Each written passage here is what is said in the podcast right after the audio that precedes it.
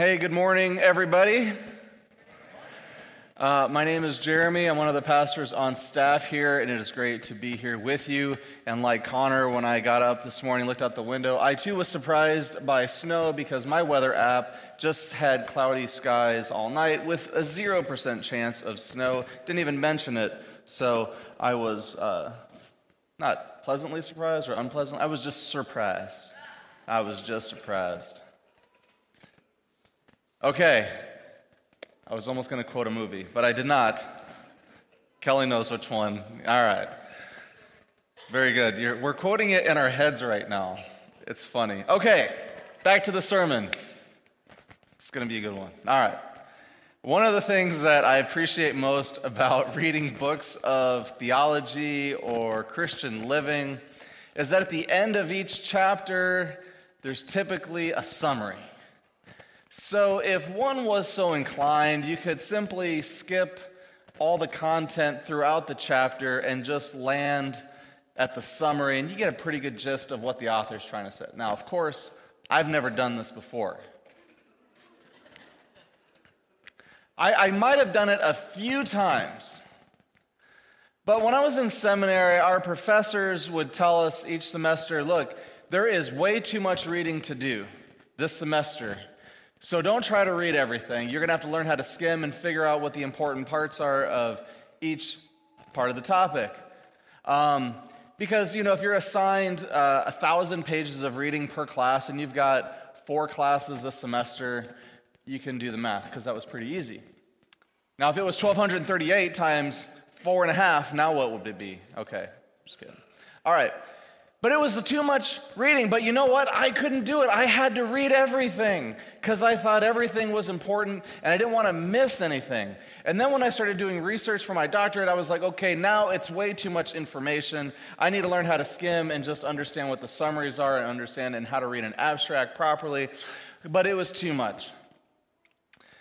The Apostle Paul provides us a bit of a summary, something that he is recapping at the end of his letter to the, uh, to the Thessalonians. Okay? We're going to conclude our sermon series on 1 Thessalonians today, and Paul is here providing this summary or a, some things that he wants us to pay particular attention to. So let's read that together. It's in 1 Thessalonians chapter 5 verses 12 through 28. Now we ask you, brothers and sisters, to acknowledge those who work hard among you, who care for you in the name uh, in the Lord and who admonish you. Hold them in the highest regard, in love because of their work. Live in peace with each other. And we urge you, brothers and sisters, warn those who are idle and disruptive. Encourage the disheartened. Help the weak. Be patient with everyone. Make sure that nobody pays back wrong for wrong, but always strive to do what is good for each other and for everyone else. Rejoice always. Pray continuously. Give thanks in all circumstances, for this is God's will for you in Christ Jesus. Do not quench the Spirit. Do not treat prophecies with contempt, but test them all. And hold on to what is good and reject every kind of evil. May God Himself, the God of peace, sanctify you through and through. May your whole spirit, soul, and body be kept blameless at the coming of our Lord Jesus Christ. The one who calls you is faithful, and He will do it. Brothers and sisters, pray for us. Greet all God's people with a holy kiss. And I charge you before the Lord to have this letter read to all the brothers and sisters. The grace of our Lord Jesus Christ be with you. So, as I end the sermon series on First Thessalonians, let me offer you a summary of what we have just gone through. I'm going to break it into six points, and one of the points is going to have seven points. So you're going to have to pay attention. I'm going to go through it not so fast. You thought I was going to say quickly, but that's okay. Number one, we have to acknowledge the hard work among those and, and care for and admonish others in the name of the Lord. This word admonish is not a word that I hear thrown out in the English language on a regular basis. Maybe a better word for this is rebuke, because we use rebuke a lot more than admonish, right? How about correct or to reprove or to get back on track? How about that? We are to hold these people in high regard, those who are working hard, and we need to admonish them. We need to make sure that we are correcting and that we are getting them on the right track. I remember being admonished many times in life. I got admonished quite nicely when I was a brand new second lieutenant and showed up to my unit about, uh, anyway. So I was there. There I was. Okay. Uh, there I was. It was at Fort Lewis, Washington. I had been there for five or six months, and our unit was notified that we were going to be going to Kuwait because the war in Iraq had not kicked off yet. We were going to be the first ones to go over there. Well, my executive officer from my company comes in, says, Lieutenant Bauer, we need to talk, closes the door. I mean, it's a one way conversation, so I'm not going to say, oh, no, no, we're good. It's not, now's not a good time. And he began to admonish me left and right. All the things that I had been messing up, how other people perceived me in the platoon, and he was just admonishing and using some language not found in the New Living Translation of the Bible either. I didn't appreciate it, but I needed to hear it because he was being honest with me, and my view of reality was totally off. I have Christian friends and those who hold me accountable and admonish me when I am not living a life which is holy and pleasing to God or not aligning my life with His goodness. And they admonish me as well. And they use words that are found in the New Living Translation as well as the New International Version of the Bible. Do I always want to hear when people admonish me? I do not. Do you like being admonished and having to listen to people either admonish you? We typically do not, but we need it. We need it. You see, when we have to have a conversation with someone, sometimes we refer to it as a come to Jesus moment. Or when my reality or our reality is totally off, we have to get a reality a reality check. The Apostle Paul says, Look, there are hard workers among you, and you must admonish them. Look, you are not doing any favors by not pointing out what needs to be corrected. And no one is doing you any favors by not telling you where you need to fix your life either. No one's doing you any favors. And if we're not willing to confront in love and admonish us or others towards the way of Jesus, we're not really doing anybody any favors. In fact, when we are admonished, sometimes we can feel like that's just a little bit of discipline. We're being disciplined. And we're reminded in Hebrews chapter 12, verses 11 through 15, that no discipline seems pleasant at the time, but painful. Later on, however, it produces a harvest of righteousness and peace for those who have been trained by it. Therefore, strengthen your feeble arms and weak knees. Make level paths for your feet, so that the, that the lame may not be disabled, but rather healed. Make every effort to live in peace with everyone and to be holy. And without holiness, no one will see the Lord. See to it that no one falls short of the grace of God, and that no bitter root grows up and to cause trouble and defile many. Do we like discipline? Most of the time, we do not. Do we need to be disciplined? Yes, we do. Okay. Number two, encouragement. We heard about admonishment. Now we need to focus on encouragement. Paul goes from admonishing to encouraging and to be patient with those, with everyone. We have to encourage the disheartened, we need to help the weak. But we need to make sure that we are admonishing those who are idle as well.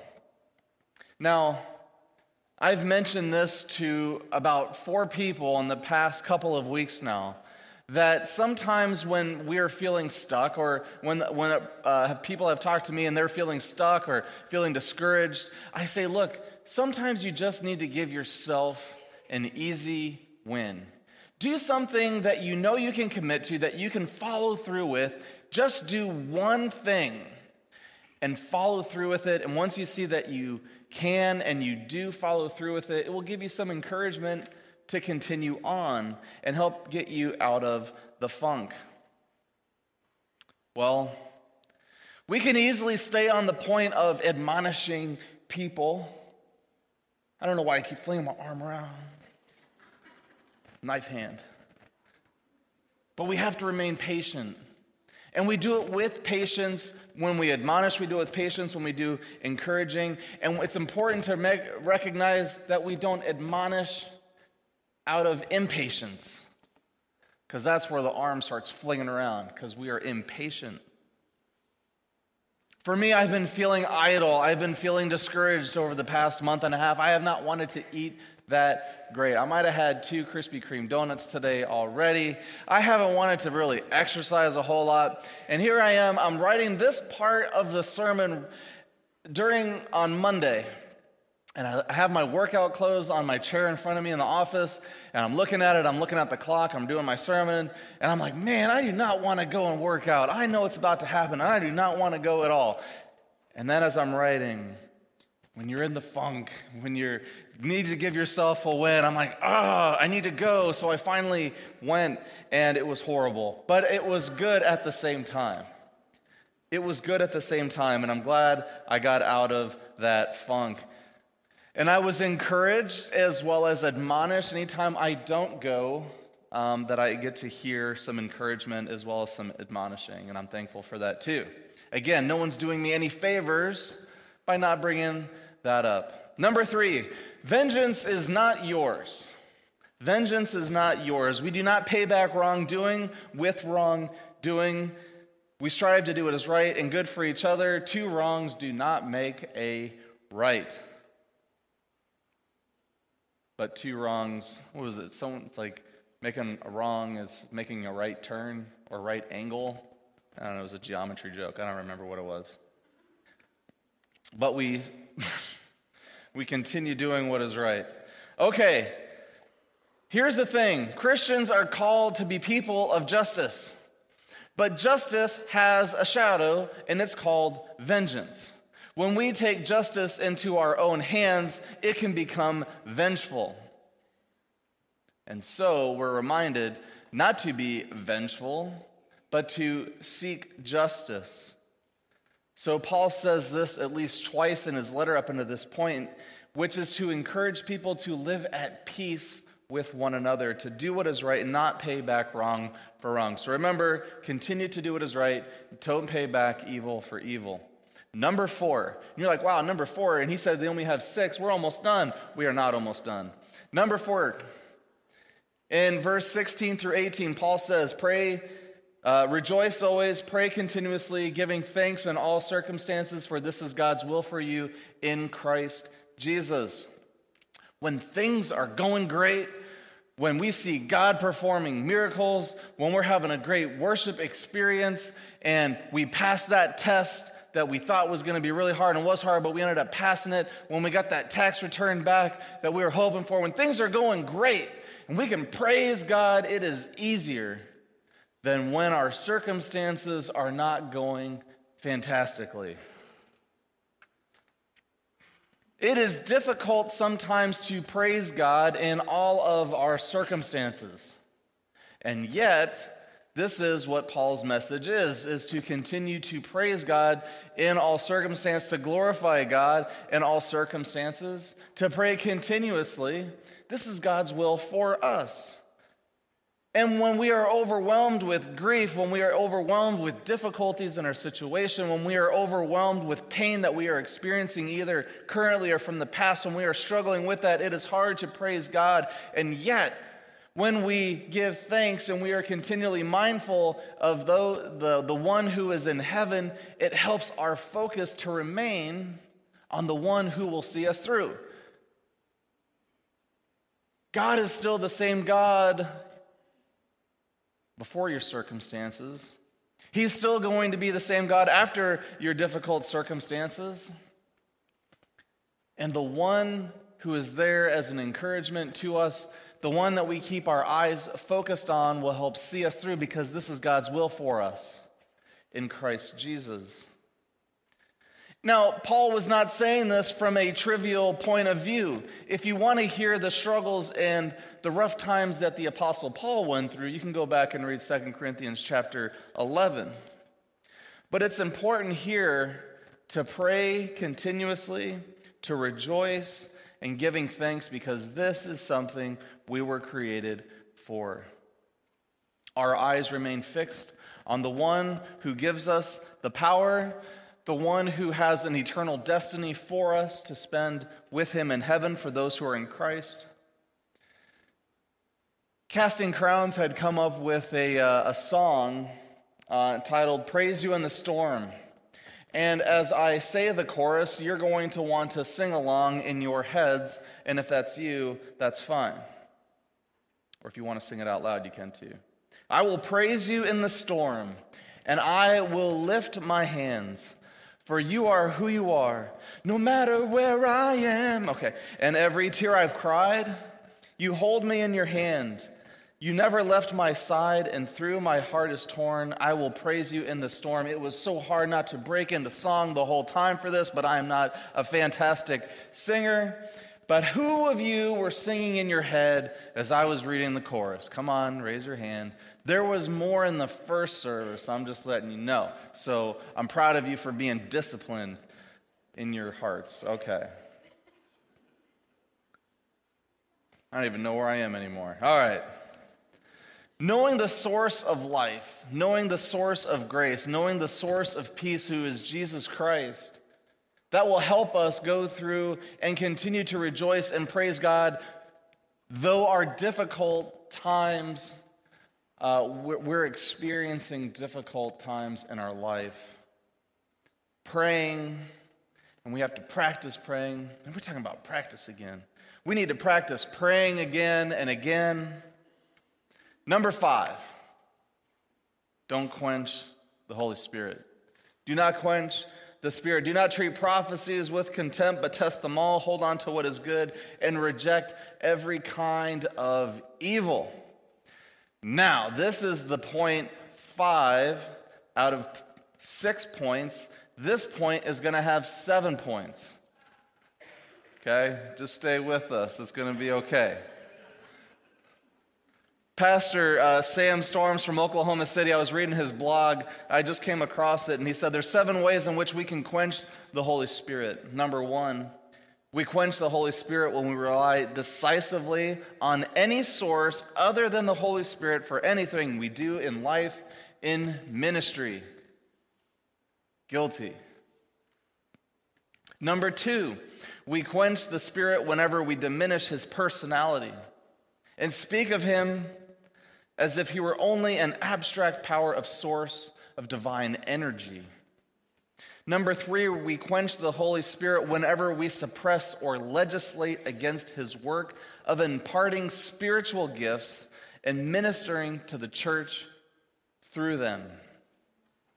Number four, we quench the Holy Spirit whenever we create an inviolable and uh, ah, sanctimonious structure in our corporate gatherings, gatherings and worship services, or in our small groups that does not permit spontaneous or special leading of the Spirit. Number five, we quench the Holy Spirit whenever we despise prophetic utterances. And this is uh, point, uh, what point is that? There's so many points. This is seven points on point five. Anyway, we're on point five. This is point five of this as well. But specifically, this is hilarious, by the way. I'm trying to follow my own stuff at this point. At 1 Thessalonians chapter 5, verse 20, Paul is specifically speaking to these prophetic utterances. He says, no matter, um, and this is uh, Pastor uh, Steve, uh, or Sam Storms. I don't know why I want to keep calling him Steve. Man, this is rough.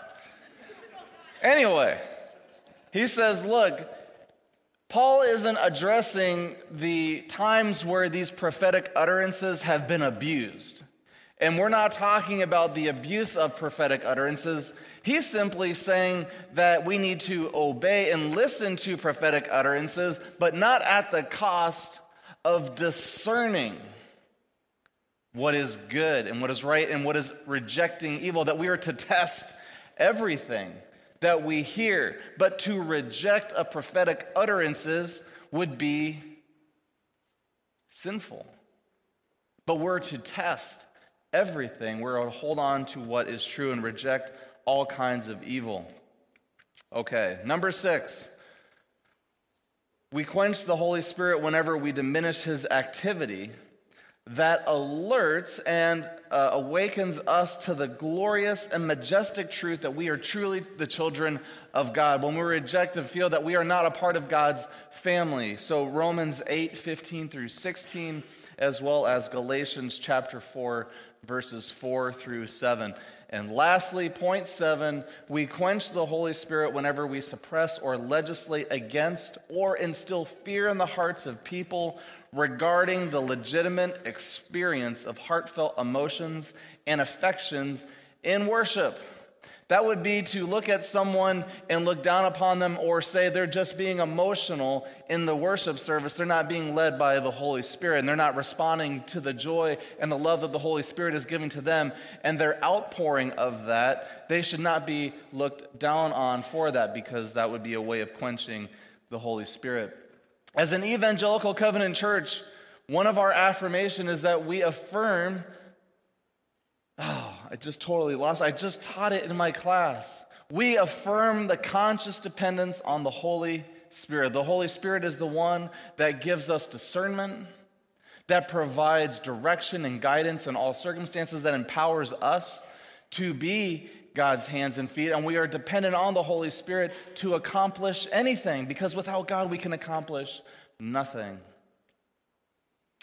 And number six, and this is the last point, and this is my favorite one, which is greet each other with a holy kiss.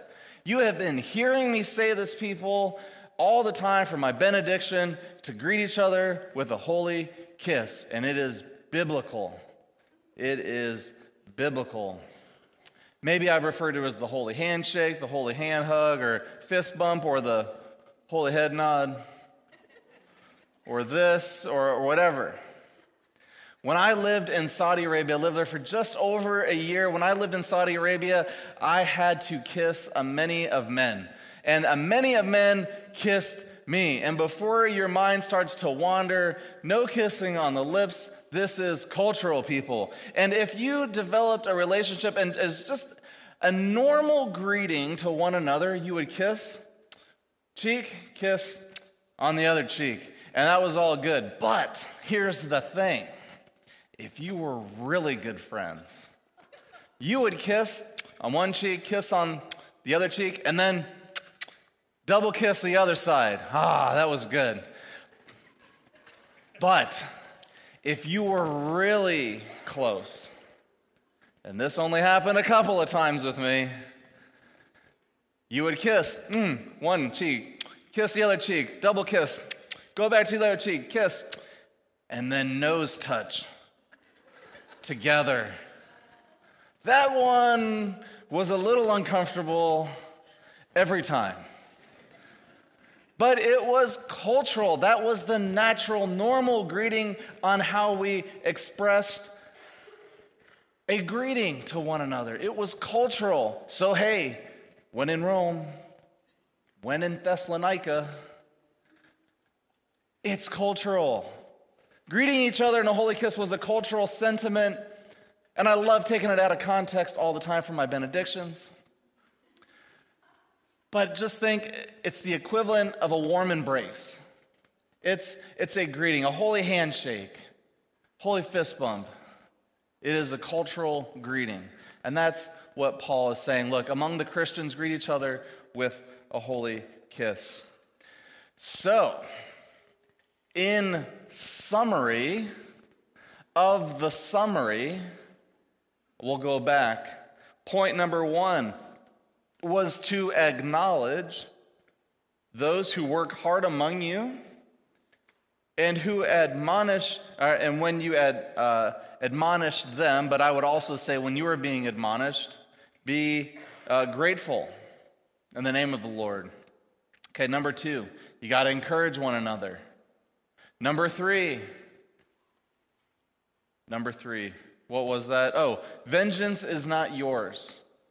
Two wrongs don't make a right. We don't repay back wrongs with another wrong. Number four, we pray continuously. We give thanks in all circumstances, for this is God's will for us in Christ Jesus. Number five, we do not quench the Holy Spirit. We do not treat prophetic utterances or uh, with uh, prophecies with contempt, but we test them all and we hold to what is good. We reject every kind of evil. And number six, my favorite, greet each other with a holy kiss. This relationship, your outpouring and your greeting with one another should be of closeness. We should have an intimate relationship um, with other Christians to our natural response is to want to shake their hand, want to give them a hug. And for you introverts and you bubble people, this is going to be a tough one. So just do the, do the whole and just smile. But be okay with the germs and the Rona that's going around. It's going to be okay. God's got this. And greet each other with a holy kiss, too. Okay, next Sunday, we are going to start the sermon series on Second Thessalonians. So you'll want to show up for that. But before you show up for that, you should also come to the church service this Wednesday at 6:30, which was announced. We are doing an Ash Wednesday service, and it's going to be an intimate service. It's going to be one of worship, of repentance, and to turn our hearts away from ourselves, our desires, and what our flesh wants, and turn it over to God and practice some spiritual disciplines in our lives, which takes us forward to the glorious celebration as a church as we look towards the resurrection on Easter. So hopefully you can come to that. If you've never been to an Ash Wednesday service, I'd strongly encourage all of you to come to that as well. Uh, let's pray. God, we do appreciate you, and we're thankful that you do demonstrate to us your heart, uh, what you desire for us. And God, we recognize that we fall short day in and day out of not living up to your standard. God, that we rely too much on ourselves rather than you, where we take matters into our own hands without even considering you in the first place. So, as we continue to move from this place, let us be your hands and your feet. Let us be good witnesses of your goodness. Let us be open to being admonished and admonishing others. Let us encourage one another. Let us pray continuously. Let us not quench your spirit. And God, let us continue to greet each other with holiness as well. God, we love you, we praise you, and we glorify you. Amen.